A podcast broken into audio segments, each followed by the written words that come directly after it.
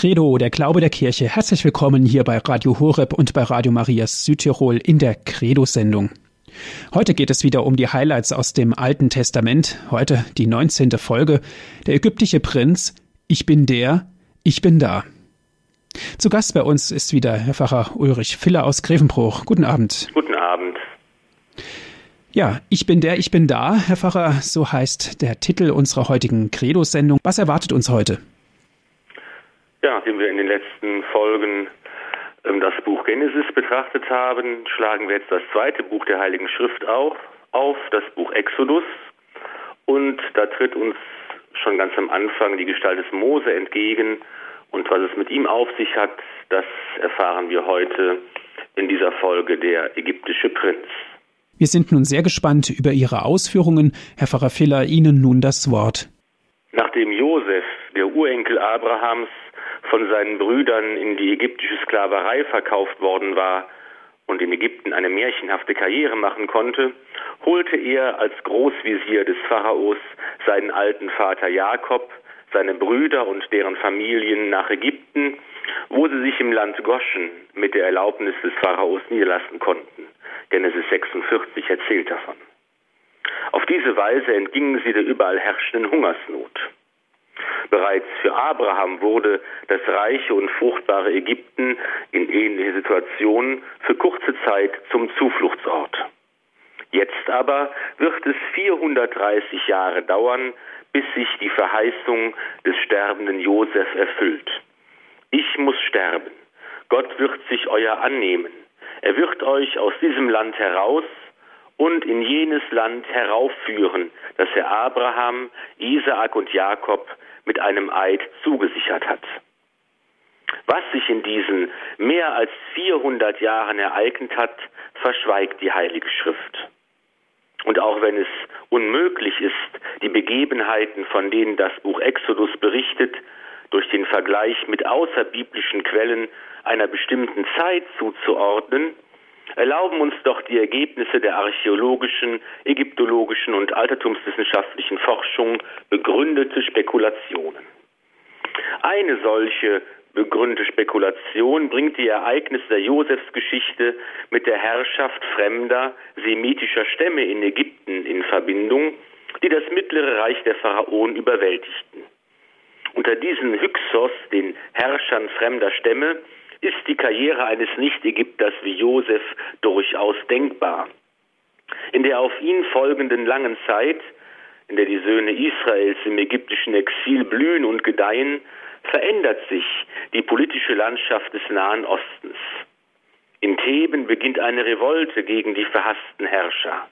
Ägyptische Truppen besiegen und vertreiben die fremden Stämme und dehnen das ägyptische Reich bis nach Palästina hinaus.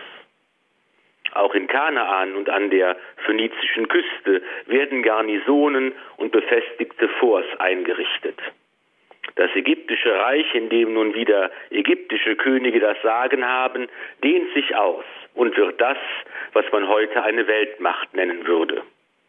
Gleichzeitig erheben sich in dieser Zeit zwei andere große Reiche. Am Oberlauf von Euphrat und Tigris entsteht das Reich der Mitaniter, und aus Kleinasien breitet sich das Reich der Hethiter aus. Diese Großmächte sind die Global Player jener Zeit. Sie ringen um Macht, Einfluss, Vorherrschaft. Auf diese Weise hat sich die politische Landkarte dieser Region nach über 400 Jahren völlig verändert. Und damit geht auch die beschauliche Zeit des ägyptischen Exils für die Söhne Israels zu Ende. Sie werden zur Fronarbeit gezwungen und müssen für den Pharao die Städte Pithom, das heißt Haus des Gottes Atum, und Ramses, Haus des Königs Ramses, bauen, die als Vorratslager und militärische Forts für geplante Feldzüge gegen die Hethiter dienten. Mittlerweile konnte man diese Städte am östlichen Nildelta lokalisieren und ausgraben. In ihren Randgebieten fand man Überreste von ärmlichen Hütten, in denen die Fronarbeiter hausen mussten. Ähnlich wie heute manche südamerikanische Großstadt von einem Slumgürtel umgeben ist, in dem die Ärmsten der Armen direkt neben der glitzernden und bunten Welt der Reichen leben müssen. Die Entstehungszeit dieser Städte konnte in die Herrschaft Ramses II. datiert werden, eines sehr baulustigen Herrschers. Wahrscheinlich wurde den Israeliten zum Verhängnis, dass ihre fruchtbaren Weidegründe im Land Goschen nur wenige Kilometer von der neuen ägyptischen Hauptstadt entfernt lagen. Es lag nahe, die Fremden zwangsweise zu rekrutieren, um die großen Bauvorhaben durchführen zu können. Die Pharaonen des neuen Reiches hatten ihre Hauptstadt vom alten Theben nach Avaris, dem späteren Pi-Ramses Meri Ammon, verlegt.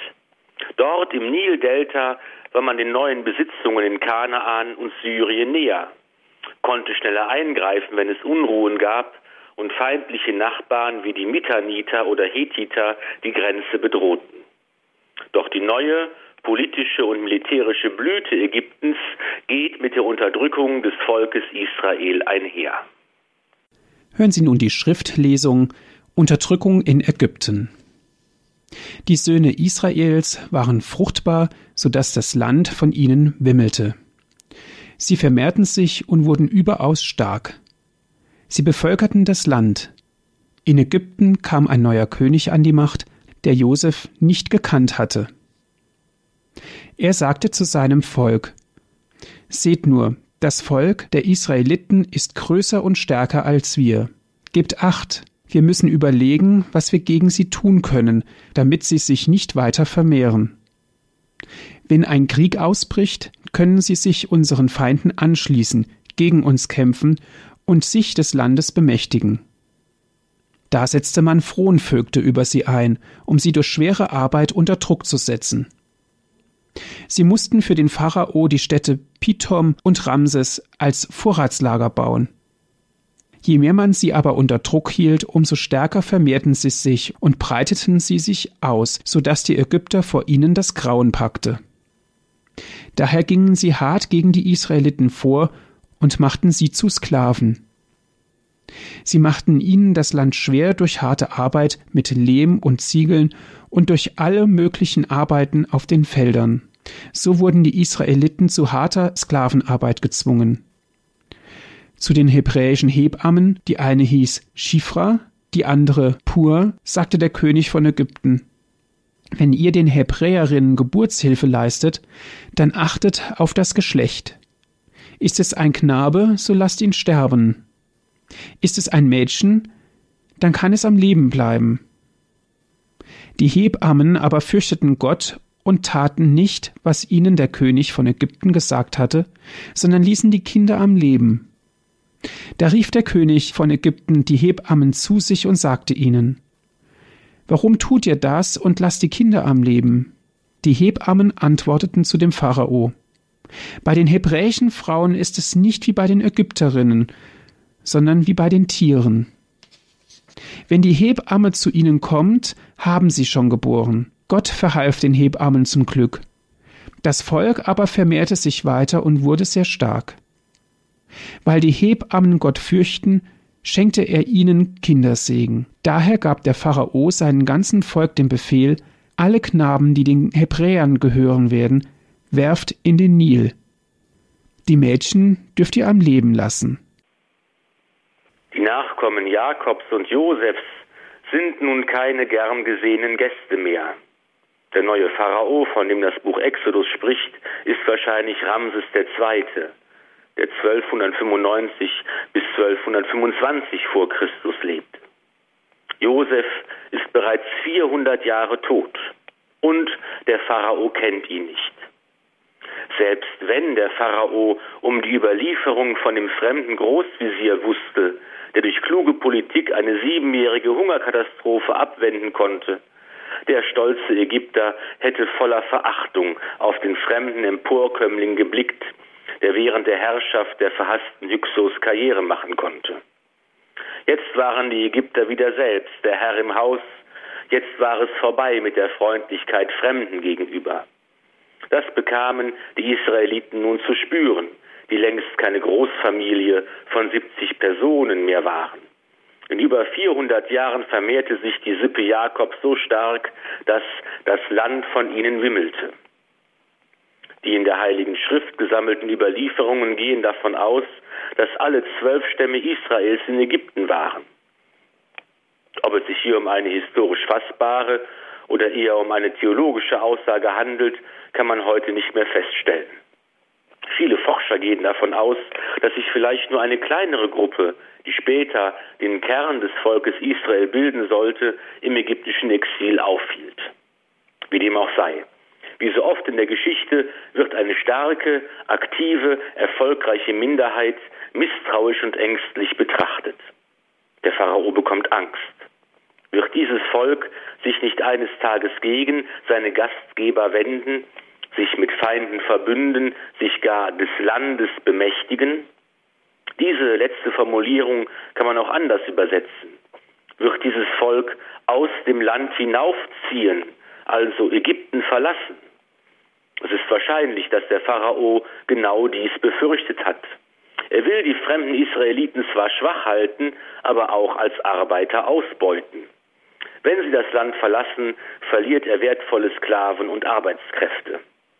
An dieser Stelle zitiert der Pharao, ohne es zu wissen, den Heilsplan Gottes und seine Verheißung, die einst Josef auf seinem Sterbebett bekräftigte. Gott wird sich euer annehmen, er wird euch aus diesem Land heraus und in jenes Land heraufführen, das er Abraham, Isaak und Jakob mit einem Eid zugesichert hat. Die Unterdrückung der Israeliten geschieht in mehreren Stufen. Zunächst werden Aufseher eingesetzt, die sie zu den schweren, für ein Hirtenvolk ungewohnten Bauarbeiten antreiben. Doch dieses Volk ist nicht tot zu kriegen. Je größer der Druck, umso mehr breiteten sie sich aus. Bei dieser Formulierung können wir an das Versprechen Gottes denken, das er Jakob im Traum von der Himmelsleiter gegeben hat. Deine Nachkommen werden zahlreich sein wie der Staub auf der Erde.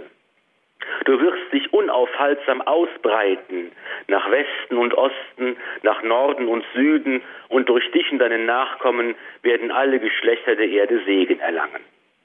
Gottes Verheißung erfüllt sich, allen menschlichen Widerständen zum Trotz. Nach und nach werden die Unterdrückungsmaßnahmen verschärft. Harte Arbeit, Sklaverei und schließlich die Ermordung der männlichen Neugeborenen während der Geburt stehen im Katalog der Mittel, die das Wachstum dieses unheimlichen Volkes begrenzen sollen. Natürlich, Frauen fürchtete man nicht. Sie konnten gut ausgebeutet werden. Die Männer, die schließlich eines Tages zu den Waffen greifen könnten, sollen dezimiert werden. Der grausige Auftrag des Kindermordes wird den Hebammen übertragen. Zwei von ihnen sind im Gedächtnis der Heiligen Schrift unvergessen. Vielleicht wegen ihrer Bekanntheit, vielleicht deshalb, weil gerade sie zur Verantwortung gezogen wurden. Denn die Hebammen leisten passiven Widerstand und entschuldigen sich damit, dass die unzivilisierten Hebräerinnen nicht auf die Dienste einer Hebamme Wert legten, sondern auf ganz natürliche Weise gebärden. Sie sind wie die Tiere, heißt es wörtlich. Hinter der diskriminierenden Wortwahl schützten sich die Hebammen, die die hebräischen Namen Shifra und Pua tragen, wahrscheinlich auch Hebräerinnen und keine Ägypterinnen waren. Nachdem an diesem mutigen Widerstand der ursprüngliche Plan, die Kinder während der Geburt zu töten, scheiterte, ging man zum offenen Mord über. Alle Knaben, die den Hebräern geboren werden, werft in den Nil. Die Mädchen dürft ihr alle am Leben lassen. Hören Sie nun die nächste Schriftlesung, das Binsenkörbchen. Ein Mann aus einer levitischen Familie ging hin und nahm eine Frau aus dem gleichen Stamm. Sie wurde schwanger und gebar einen Sohn. Weil sie sah, dass es ein schönes Kind war, verbarg sie es drei Monate lang. Als sie es nicht mehr verborgen halten konnte, nahm sie ein Binsenkästchen, dichtete es mit Pech und Teer ab, legte den Knaben hinein und setzte ihn am Nilufer im Schilf aus. Seine Schwester blieb in der Nähe stehen, um zu sehen, was mit ihm geschehen würde. Die Tochter des Pharao kam herab, um im Nil zu baden. Ihre Dienerinnen gingen unterdessen am Nilufer auf und ab. Auf einmal sah sie im Schilf das Kästchen und ließ es durch ihre Magd holen. Als sie es öffnete und hineinsah, lag ein weinendes Kind darin. Sie bekam Mitleid mit ihm und sagte, das ist ein Hebräerkind. Da sagte seine Schwester zur Tochter des Pharao, soll ich zu den Hebräerinnen gehen und dir eine Amme rufen, damit sie dir das Kind stillt? Die Tochter des Pharao antwortete ihr, Ja, geh. Das Mädchen ging und rief die Mutter des Knaben herbei. Die Tochter des Pharao sagte zu ihr, Nimm das Kind, nimm und still es mir, ich werde dich dafür entlohnen. Die Frau nahm das Kind zu sich und stillte es. Als der Knabe größer geworden war, brachte sie ihn der Tochter des Pharao. Diese nahm ihn als Sohn an, nannte ihn Mose und sagte, Ich habe ihn aus dem Wasser gezogen. Im zweiten Kapitel des Buches Exodus betritt Mose die Bühnen des Geschehens. Und zwar mit einer wunderbaren, ja märchenhaften Begebenheit, deren Historizität nicht unmöglich ist, heute aber weithin bestritten wird. Die Eltern des Mose gehören zum Stamm Levi, aus dem später die Priester des Volkes Israel bestellt werden. An anderen Stellen der Heiligen Schrift werden die Namen der Eltern angegeben. Der Vater heißt Amran, die Mutter Jochebed. Dort finden wir auch die Angaben zu den älteren Geschwistern des Mose. Sein Bruder ist Aaron, seine Schwester, die in dieser Begebenheit eine wichtige Rolle spielt, heißt Miriam. Zunächst versteckt die Mutter des Mose ihr schönes, neugeborenes Kind. Als das nicht mehr möglich ist, beschließen die Eltern, den Knaben in einem Binsenkörbchen auf dem Nil auszusetzen. Die Schilderung gibt die zeitgenössischen Verhältnisse am Nil genau wieder. Das ägyptische und hebräische Wort für Binsenkörbchen, Teba, ist dasselbe Wort, das im Buch Genesis bereits für die Arche verwendet wurde. Wie bei der Sintflut wird auch hier die Rettung aus den Fluten durch einen Kasten bzw. Kästchen möglich. Eine Tochter des Pharao, wahrscheinlich ist nicht eine leibliche Tochter, sondern ein Mitglied der weitläufigen königlichen Familie gemeint, findet während eines Bades im Nil das Binsenkörbchen mit dem Kind, bekommt Mitleid mit dem totgeweihten Knaben und beschließt, diesen zu adoptieren. Gut, dass Miriam, die Schwester des Mose, alles beobachtet hatte und nun anbietet, nach einer Amme für das Kind zu suchen. Es war in der Zeit durchaus üblich, dass reiche Frauen eine Amme beschäftigten, bis die Kinder zwei oder drei Jahre alt waren. Natürlich war die denkbar beste Amme sofort zur Hand, die leibliche Mutter des Mose, die ihren Sohn nun aufziehen konnte, bis er größer geworden war und im Haushalt der Prinzessin leben konnte. Diese ist es auch, die dem Kind den ägyptischen Namen Mose gibt, was Sohn bedeutet. Sonst wurde er im Zusammenhang mit einem Gott verwendet und bedeutet Sohn des Gottes. So bei Tut Moses, Sohn des Gottes Tut, oder Ramses, Sohn des Gottes Ra. In hebräischen Ohren klang der Name Mose wie Herauszieher, also Retter. Hier deutet sich im Namen bereits die große Mission des Mose an, das Volk Israel aus der ägyptischen Gefangenschaft in das gelobte Land zu führen. Im Neuen Testament wird Mose, wie auch der Prophet Elia, als Vorbild für Jesus Christus selbst bezeichnet. Eine volkstümliche Deutung bezieht den Namen auf die Rettung des Kindes, der aus dem Wasser herausgezogene. Nach einer alten Tradition erhielt Mose als ägyptischer Prinz eine umfassende und sorgfältige Erziehung. Darauf wird im Neuen Testament angespielt, als der Diakon Stephanus in seiner großen Rede vor den Hohepriestern die Heilsgeschichte ausbreitet, angefangen bei Abraham und über Mose sagt, und Mose wurde in aller Weisheit der Ägypter ausgebildet, und er war mächtig in Wort und Tat. Es ist wichtig, sich diese bemerkenswerte Tatsache nachdrücklich vor Augen zu führen. Mose, der Führer des Volkes Israel, dem Gott die zehn Gebote übergeben hat, war nicht seiner Herkunft, wohl bei seiner Erziehung nach, ein von der Tochter des Pharao adoptierter ägyptischer Prinz.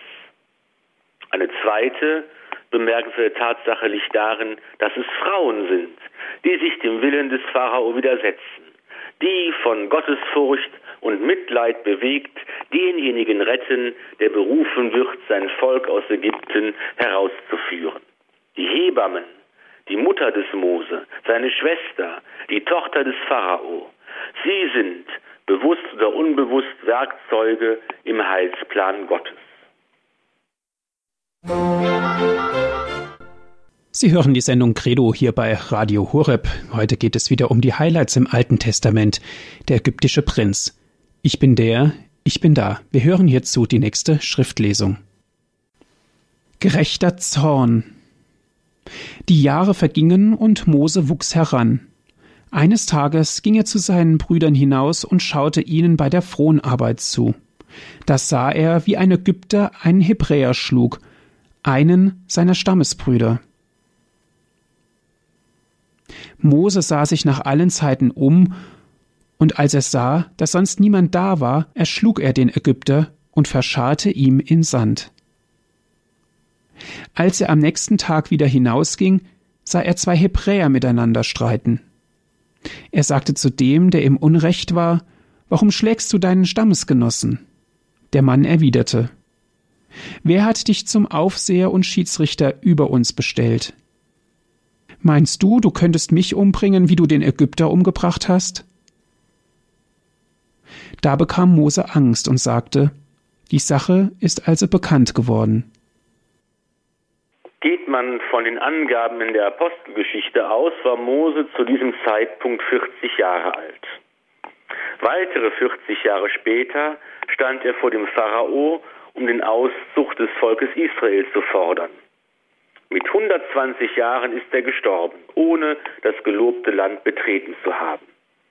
Diese gleichmäßigen Abstände können als Hinweis darauf verstanden werden, dass sein Leben bestimmt war von der Vorsehung und Fügung Gottes. Eine Parallele finden wir im Stammbaum Jesu, wie er bei Matthäus überliefert wird. Auch er ist in drei gleiche Abschnitte gegliedert. Der ägyptische Prinz Mose beginnt, sich für seine Herkunft und seine Stammesgenossen zu interessieren. Ein besonderer Anlass dafür wird nicht erwähnt. Als er beobachtet, wie ein Hebräer von einem ägyptischen Aufseher erschlagen wird, gerät er in Zorn und tötet den Ägypter. Die Leiche verscharrt er im Sand. Das Buch Exodus verurteilt diesen Totschlag im heiligen Zorn nicht und auch im Neuen Testament wird die Tat entschuldigt. Stephanus sagte, und als er sah, wie einem von ihnen Unrecht geschah, kam er dem Unterdrückten zu Hilfe und rächte ihn, indem er den Ägypter erschlug. Er dachte, seine Brüder würden begreifen, dass Gott ihnen durch seine Hand Rettung bringen wolle. Doch sie begriffen es nicht. Tatsächlich wird seine Einmischung bei seinen Stammesgenossen höchst ungnädig aufgenommen. Als Mose bei einer zweiten Gelegenheit einem Streit unter Hebräern für die gerechte Sache eintrifft, wird ihm sein Eintreten als Schiedsrichter und Aufseher vorgeworfen. Und Mose erfährt, dass sein Totschlag nicht unbemerkt geblieben ist. Da er die Konsequenzen fürchtet, auch ein ägyptischer Prinz darf offensichtlich nicht ungestraft einen ägyptischen Aufseher umbringen, sucht er sein Heil in der Flucht. Hören Sie nun die nächste Lesung Exil in Midian. Der Pharao hörte von diesem Vorfall und wollte Mose töten. Mose aber entkam ihm. Er wollte in Midian bleiben und setzte sich an einen Brunnen. Der Priester von Midian hatte sieben Töchter, Sie kamen zum Wasserschöpfen und wollten die Tröge füllen, um die Schafe und Ziegen ihres Vaters zu tränken. Doch die Hirten kamen und wollten sie verdrängen. Da stand Mose auf, kam ihnen zu Hilfe und drängte ihre Schafe und Ziegen. Als sie zu ihrem Vater zurückkehrten, fragte er, Warum seid ihr denn heute so schnell wieder da? Sie erzählten, ein Ägypter hat uns gegen die Hirten verteidigt. Er hat uns sogar Wasser geschöpft und das Vieh getränkt. Da fragte Reguel seine Töchter, Wo ist er? Warum habt ihr ihn dort gelassen? holt ihn und ladet ihm zum Essen ein. Mose entschloss sich, bei dem Mann zu bleiben, und dieser gab seiner Tochter Zippora Mose zur Frau. Als sie einen Sohn gebar, nannte er ihn Ödgast und sagte, Gast bin ich im fremden Land. Diese Erzählung ist eine stark verkürzte, zusammengefasste Version der Brunnengeschichte aus dem Buch Genesis, die berichtet, wie Jakob seine Frau Rahel an einem Brunnen kennenlernt.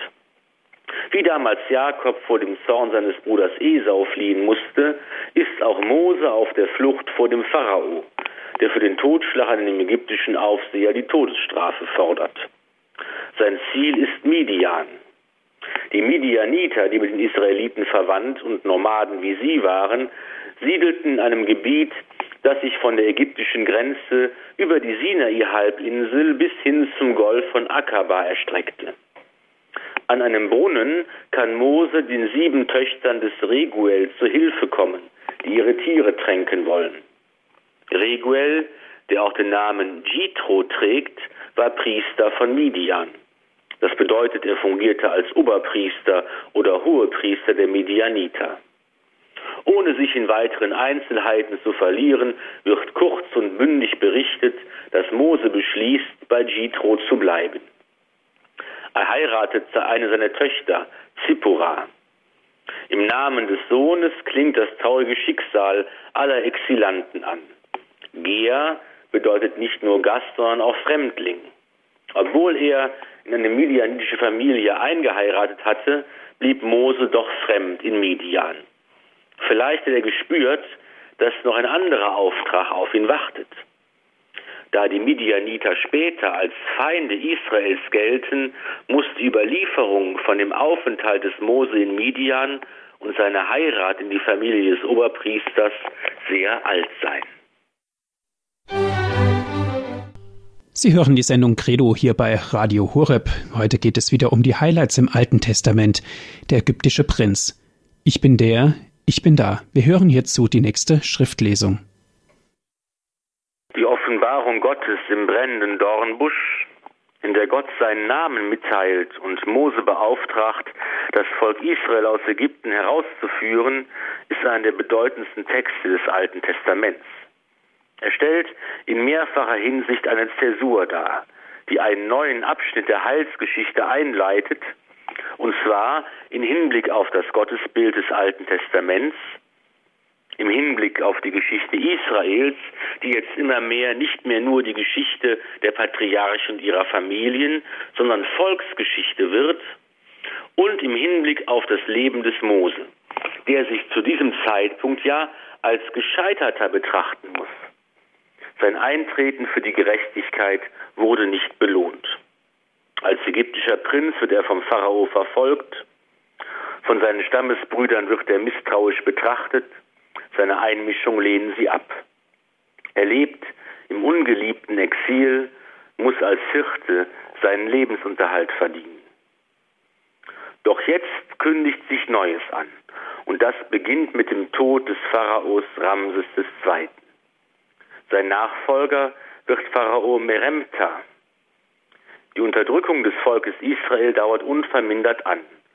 Aber jetzt handelt Gott. Auch hier wird, wie so oft in der Heiligen Schrift, mit dem Stilmittel des Anthropomorphismus gearbeitet. Das heißt, Gott wird in menschlicher Weise dargestellt. Er hört die Gebete und Hilferufe seines Volkes, er gedenkt seines Bundes mit den Patriarchen, er schaut herab auf sein Volk, er gibt sich zu erkennen. Und diese Offenbarung geschieht an dem heiligen Berg Horeb, der auch Berg Sinai genannt wird. Er wird hier als Gottesberg vorgestellt. Entweder deshalb, weil an dieser Stelle Gott die zehn Gebote verkünden wird, oder deshalb, weil dieser Berg schon früher als heiliger Ort galt. Eine genaue Lokalisierung des Ortes ist aufgrund der biblischen Angaben nicht möglich. Die Offenbarung Gottes geschieht durch den Dornbusch, der brennt, aber nicht verbrennt. Als Mose dieses Phänomen näher betrachten will, spricht Gott ihn an und offenbart sich als der Gott der Väter, als der Gott Abrahams, Isaaks und Jakobs. Noch heute ist es im Orient üblich, die Schuhe auszuziehen, wenn man einen heiligen Ort, zum Beispiel eine Moschee, betritt. Und Mose ist von der uralten Überzeugung durchdrungen, wer Gott sieht, der muss sterben. Deshalb fürchtet er sich und verhüllt sein Gesicht. Dann erneuert Gott seine Verheißung, die er einst Abraham gegeben hat. Die damalige Verheißung aus dem Buch Genesis wird fast wörtlich zitiert. Deinen Nachkommen gebe ich dieses Land vom Grenzbach Ägypten bis zum großen Strom, dem Euphrat das Land der Keniter, der Kenasiter, der Kadmoniter, der Hittiter, der Peresiter, der Raphaiter, der Amoriter, der Kanaaniter, der Girgashiter, der Hiviter und der Jebusiter. Und Mose wird feierlich gesandt, um vor den Pharao zu treten und das Volk Israel aus Ägypten wegzuführen, um auf diese Weise die Verheißung Gottes zu realisieren. Mose aber ist sich unsicher. Er soll diesen Auftrag erfüllen. Mit welchem Recht? Mit welcher Autorität? Zur Beglaubigung seines Auftrags wird ihm ein Zeichen zugesichert. Das Volk Israel wird Gott an diesem Berg verehren. Dieses zukünftige Zeichen reicht Mose aber nicht aus. Offensichtlich sieht er zwar keine Schwierigkeiten darin, nach Ägypten zurückzukehren, neuen Pharao fühlt er sich nicht mehr verfolgt. Aber viel größere Probleme erwartet er von seinen Stammesgenossen, die diesem seltsamen, weggelaufenen ägyptischen Prinzen nicht über den Weg trauen. Wenn er ihnen gegenüber als Bote Gottes auftreten will, dann muss er mit der Autorität Gottes sprechen. Diese aber offenbart sich in seinem Namen. Dieser Gedanke in der Welt des Alten Testaments ganz selbstverständlich, ist uns heute fremd. Im alten Orient aber war der Name von großer Bedeutung, denn er repräsentiert das ganze Wesen, die ganze Person, alle Funktionen des Benannten. Mit dem Wissen um den Namen verband man eine gewisse Macht und Autorität. Und Gott offenbart Mose seinen Namen. Er lautet Yahweh. Ich bin der, ich bin da. Yahweh ist der, der ist. Er ist der Gott, der im Gegensatz zu den Götzen wirklich ist. Sein Name offenbart seine Gegenwart für den Menschen. Ich bin da für euch. Er ist der Gott, der wirklich ist, der uns gegenwärtig ist, der an uns handelt. Yahweh, das ist der Name, unter dem das Volk Israel ihn anrufen darf. Und bis heute erweist das Volk der Juden dem Gottesnamen den größten Respekt. Im Hebräischen, das von rechts nach links gelesen wird, wird Yahweh von den vier Konsonanten J, H, W, H gebildet. Ursprünglich wurden die Vokale nicht aufgeschrieben, sondern nur mitgelesen. Und erst ab dem siebten Jahrhundert nach Christus gab es erste hebräische Bibeltexte, die mit Vokalzeichen versehen waren. Weil man aber aus Ehrfurcht den Gottesnamen Yahweh niemals vorgelesen hat, wurden an dieser Stelle verschiedene andere Bezeichnungen vorgetragen, zum Beispiel Adonai, das heißt Herr, oder Elohim, Gott. Das Vierfachzeichen JHWH wurde deshalb mit den Vokalzeichen für Adonai versehen und auch als Adonai vorgelesen. Hier liegt der Grund für das Missverständnis, das mancherorts bis heute zu finden ist, dass JHWH wie Jehova zu lesen sei. Aber das ist falsch. Richtig lautet der Gottesname Yahweh. Im Griechischen hat man das Tetragrammaton mit Kyrios wiedergegeben, im Lateinischen mit Dominus und im Deutschen mit Herr. In der Einheitsübersetzung hat man auf diese alte jüdische Tradition zurückgegriffen und den Gottesnamen Yahweh in der Regel mit Herr übersetzt. Leider ist dieser Begriff im Deutschen eher schwach. Es wird nicht recht deutlich, dass es sich hier um den besonderen Gottesnamen Yahweh handelt. Der alte Bund wird im neuen Bund erfüllt.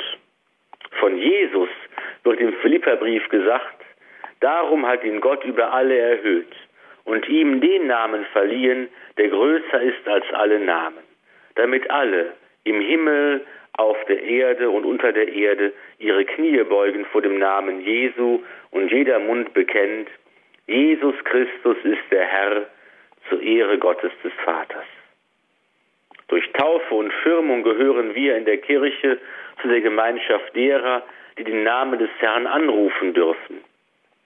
Unsere Antwort auf unsere Berufung zum Glauben ist die Anrufung des Gottesnamens durch Jesus Christus, mit dem Namen, den der Vater zum Namen des, des Heils gemacht hat. Jesus, Jeshua heißt Yahweh rettet. Und Christus heißt der Gesalbte, der vom Heiligen Geist erfüllte Messias, der Herr. Indem wir in der Gemeinschaft der Kirche auch heute den heiligen Namen Jesus anrufen, erfüllen wir die Verheißung Gottes, der im brennenden Dornbusch zu Mose sagte, das ist mein Name für immer, und so wird man mich nennen in allen Generationen. Seit dem Mittelalter hat man den brennenden Dornbusch auch als Sinnbild Mariens, der Mutter Jesu, verstanden. So wie der Dornbusch brennt und doch nicht verbrennt, ist Maria Jungfrau und Mutter zugleich. Die Berufung des Mose hat man als Vorausbild der Verkündigung des Engels Gabriel an Maria gedeutet. So wie Mose berufen wird, das Volk Israel aus Ägypten zu führen, wird Maria berufen, Mutter des Erlösers zu werden, der durch seinen Tod und seine Auferstehung die gesamte Menschheit vom ewigen Tod befreit und mit dem neuen Leben der Kinder Gottes beschenkt. Sie hören die Sendung Credo hier bei Radio Horeb und bei Radio Marias Südtirol. Der ägyptische Prinz. Ich bin der, ich bin da. Darum geht es heute bei den Highlights aus dem Alten Testament. Zu Gast bei uns ist Herr Pfarrer Ulrich Filler aus Grevenbruch. Nach der Offenbarung des Gottesnamens macht Mose noch weitere Einwände. Was aber, wenn sie mir nicht glauben und nicht auf mich hören, sondern sagen, Jahwe ist dir nicht erschienen? Daraufhin lässt Gott drei Wunder geschehen, die Mose den Israeliten zeigen soll. Sein Stab verwandelt sich in eine Schlange, seine Hand wird schlagartig mit Aussatz überzogen, wenn er sie in sein Gewand steckt, und wenn er Nilwasser auf den Boden ausschüttet, wird es zu Blut werden. Mose aber ist noch immer nicht zufrieden. Er hat noch einen letzten Einwand. Hören Sie nun die nächste Schriftlesung. Mose sträubt sich. Doch Mose sagte zum Herrn, Aber bitte, Herr, ich bin keiner, der gut reden kann, weder gestern noch vorgestern, noch seitdem du mit deinem Knecht sprichst. Mein Mund und meine Zunge sind nämlich schwerfällig. Der Herr entgegnete ihm, Wer hat den Menschen den Mund gegeben und wer macht taub oder stumm, sehend oder blind? Doch wohl ich, der Herr, geh also. Ich bin mit deinem Mund und weise dich an, was du reden sollst. Doch Mose antwortete, Aber bitte, Herr, schick doch einen anderen. Da entbrannte der Zorn des Herrn über Mose, und er sprach, Hast du nicht noch einen Bruder, den Leviten Aaron? Ich weiß, er kann reden. Außerdem bricht er gerade auf und wird dir begegnen. Wenn er dich sieht, wird er sich von Herzen freuen. Sprich mit ihm und leg ihm die Worte in den Mund. Aber ich werde mit deinem und seinem Mund sein. Ich werde euch anweisen, was ihr tun sollt, und er wird für dich zum Volk reden. Er wird für dich Mund sein, und du wirst für ihn Gott sein. Diesen Stab nimm in die Hand. Mit ihm wirst du die Zeichen vollbringen. Mose erklärt, dass er kein guter Redner ist und deshalb die Berufung ablehnen möchte. Ein kleiner Vorwurf schwingt auch in seiner Ausrede mit. Wenn du mich schon berufst, Herr, dann hättest du mir wenigstens eine großartige Rednergabe mitgeben können. Noch viel mehr als heute musste in der Antike ein erfolgreicher Politiker, ein charismatischer Führer über ein großes rhetorisches Talent verfügen. Vielleicht spielt hier auch die einfache Tatsache eine Rolle, dass Mose als ägyptischer Prinz erzogen wurde und aus ganz praktischen Gründen der hebräischen Sprache nicht in genügendem Maße mächtig war. Eine ganz ähnliche Szene finden wir bei der Berufung des Propheten Jeremia. Auch er wendet ein, ach mein Gott und Herr, ich kann doch nicht reden, ich bin ja noch so jung. Bei Gott aber gelten keine Ausreden. Wen er sendet, dem gibt er auch die nötigen Fähigkeiten mit. Er, der Schöpfer von allem. Außerdem stellt er Mose seinen Bruder Aaron zur Seite, der Begleiter und Helfer des Mose war. So wie Gott dem Mose seinen Willen offenbart, soll Aaron die Weisung des Mose weitergeben. Aus der außerbiblischen Tradition kennen wir eine Legende, die erklärt, warum Mund und Zunge des Mose schwerfällig geworden sind. Der jüdische Geschichtsschreiber Flavius Josephus überliefert sie in seinen jüdischen Altertümern.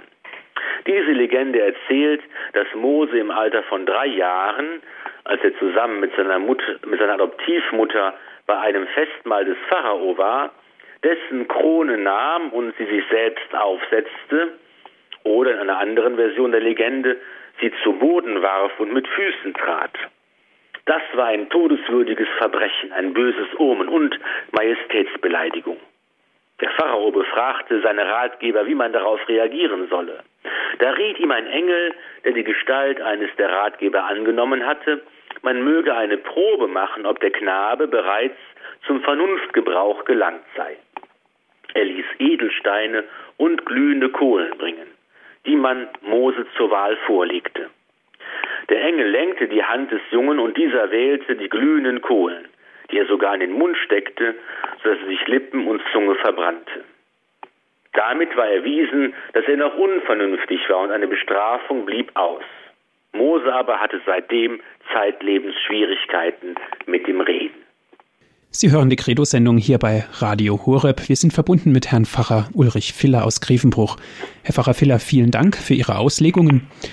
Eine Frage hat sich mir aufgetan. Handelt es sich bei der Geschichte von dem Binsenkörbchen nicht eigentlich um die Geburtslegende des Königs Sargons? Ja, Sargon war der erste akkadische König in Babylonien. Er lebte ungefähr 2200 vor Christus und eine erhaltene assyrische Keilschrifttafel berichtet diese Legende von seiner Geburt. Und die geht so. Meine Mutter gebar mich im Geheimen, setzte mich in ein Kästchen aus Schilf, mit Erdpech verschloss sie meine Tür, übergab mich dem Flusse, Aki holte mich herauf, nahm mich zum Sohne an und zog mich auf. Trotz der äh, vorhandenen Ähnlichkeit des Motivs muss die Frage, ob es einen Zusammenhang zwischen dieser äh, antiken Geburtslegende des Königs Sargon und Exodus 2 äh, gegeben hat, offen bleiben. Man kann einen solchen Zusammenhang nicht nachweisen, zumal zahlreiche weitere Details sich dann ganz stark von der Geburtsgeschichte des Mose unterscheiden. Und die Maßnahmen der Eltern, die in Exodus 2 geschildert werden, entsprechen einfach den ortsüblichen und zeitgenössischen Geflogenheiten am Nil. Wenn man die Texte des Alten Testaments mit außerbiblischen antiken Schriften vergleicht, kann man immer wieder solche übereinstimmenden Motive finden, die aber nichts über die Abhängigkeit der Texte aussagen. So wiederholt sich zum Beispiel das Motiv der Flucht des Mose in der ägyptischen Erzählung ungefähr aus dem Jahr 2000 vor Christus die von der Flucht des Sinhue berichtet, der das Land nach einem Thronwechsel verlassen muss, in den Negev flieht, dort von einem Stamm freundlich aufgenommen wird, die Tochter des Stammesführers heiratet und nach Ägypten zurückkehrt, nachdem dort ein neuer Pharao an die Macht gekommen ist. Solche übereinstimmenden Motive zeigen, dass die verschiedenen Verfasser einfach gute Kenntnisse über das Zusammenleben von nomadischen Stämmen und Ägyptern im Grenzgebiet hatten. Die Sendezeit neigt sich nun langsam dem Ende zu. Danke, dass Sie sich die Zeit genommen haben. Und liebe Hörer, wenn Sie Interesse an dieser Sendung haben, sie wurde für Sie aufgezeichnet. Gerne dürfen Sie sich eine CD bestellen. Rufen Sie an unseren CD-Dienst. Das geht unter folgender Telefonnummer 08323 9675120. Noch einmal die Telefonnummer von unserem CD-Dienst 08323 9675120. Wenn Sie von außerhalb Deutschlands anrufen, bitte nicht vergessen, die 0049 vorzuwählen. Dann geht es weiter mit der 8323 9675120. Oder schauen Sie vorbei bei uns auf unserer Internetseite www.hore.org. Noch einmal unsere Internetadresse www.hore.org. Dort können Sie sich die Sendung auf Ihren Computer herunterladen und erneut anhören. Jetzt zum guten Schluss darf ich Sie, Herr Pfarrer Filler, noch um ein Gebet und um den Segen bitten. In der Berufung des Mose am brennenden Dornbusch hat man ein Sinnbild der Verkündigung des Engels Gabriel an Maria gesehen. Sie wird berufen, die Mutter des Erlösers aller Menschen zu werden. Und an diese Stunde der Heilsgeschichte denken wir, wenn wir das Gebet äh, des Engels des Herrn sprechen. Und ich möchte Sie einladen, dass wir zum Abschluss das gemeinsam beten. Der Engel des Herrn brachte Maria die Botschaft. Und sie empfing vom Heiligen Geist. Begrüßet seist du, Maria, voll der Gnade, der Herr ist mit dir. Du bist gebenedeit unter den Frauen und gebenedeit ist die Frucht deines Leibes, Jesus. Heilige Maria, Mutter Gottes, bitte für uns Sünder, jetzt und in der Stunde unseres Todes. Amen. Maria sprach, siehe, ich bin die Magd des Herrn. Mir geschehe nach deinem Wort. Gegrüßet seist du, Maria, voll der Gnade, der Herr ist mit dir. Du bist gebenedeit unter den Frauen, und gebenedeit ist die Frucht deines Leibes, Jesus. Heilige Maria, Mutter Gottes, bitte für uns Sünder, jetzt und in der Stunde unseres Todes. Amen. Und das Wort ist Fleisch geworden. Und hat unter uns gewohnt. Gegrüßet seist du, Maria, voll der Gnade, der Herr ist mit dir. Du bist gebenedeit unter den Frauen, und gebenedeit ist die Frucht deines Leibes, Jesus. Heilige Maria, Mutter Gottes, bitte für uns Sünder, jetzt und in der Stunde unseres Todes. Amen. Bitte für uns, heilige Gottesmutter, dass wir würdig werden der Verheißungen Christi. Lasset uns beten, allmächtiger Gott, gieß seine Gnade in unsere Herzen ein. Durch die Botschaft des Engels haben wir die Menschwerdung Christi, deines Sohnes, erkannt. Führe uns durch sein Leiden und Kreuz zur Herrlichkeit der Auferstehung durch Christus, unseren Herrn. Amen. Amen. So segne euch der allmächtige und gütige Gott, der Vater und der Sohn und der Heilige Geist. Amen. Gelobt sei Jesus Christus. In Ewigkeit. Amen. Viel Freude noch im weiteren Programm wünscht Ihnen Ihr Andreas Martin.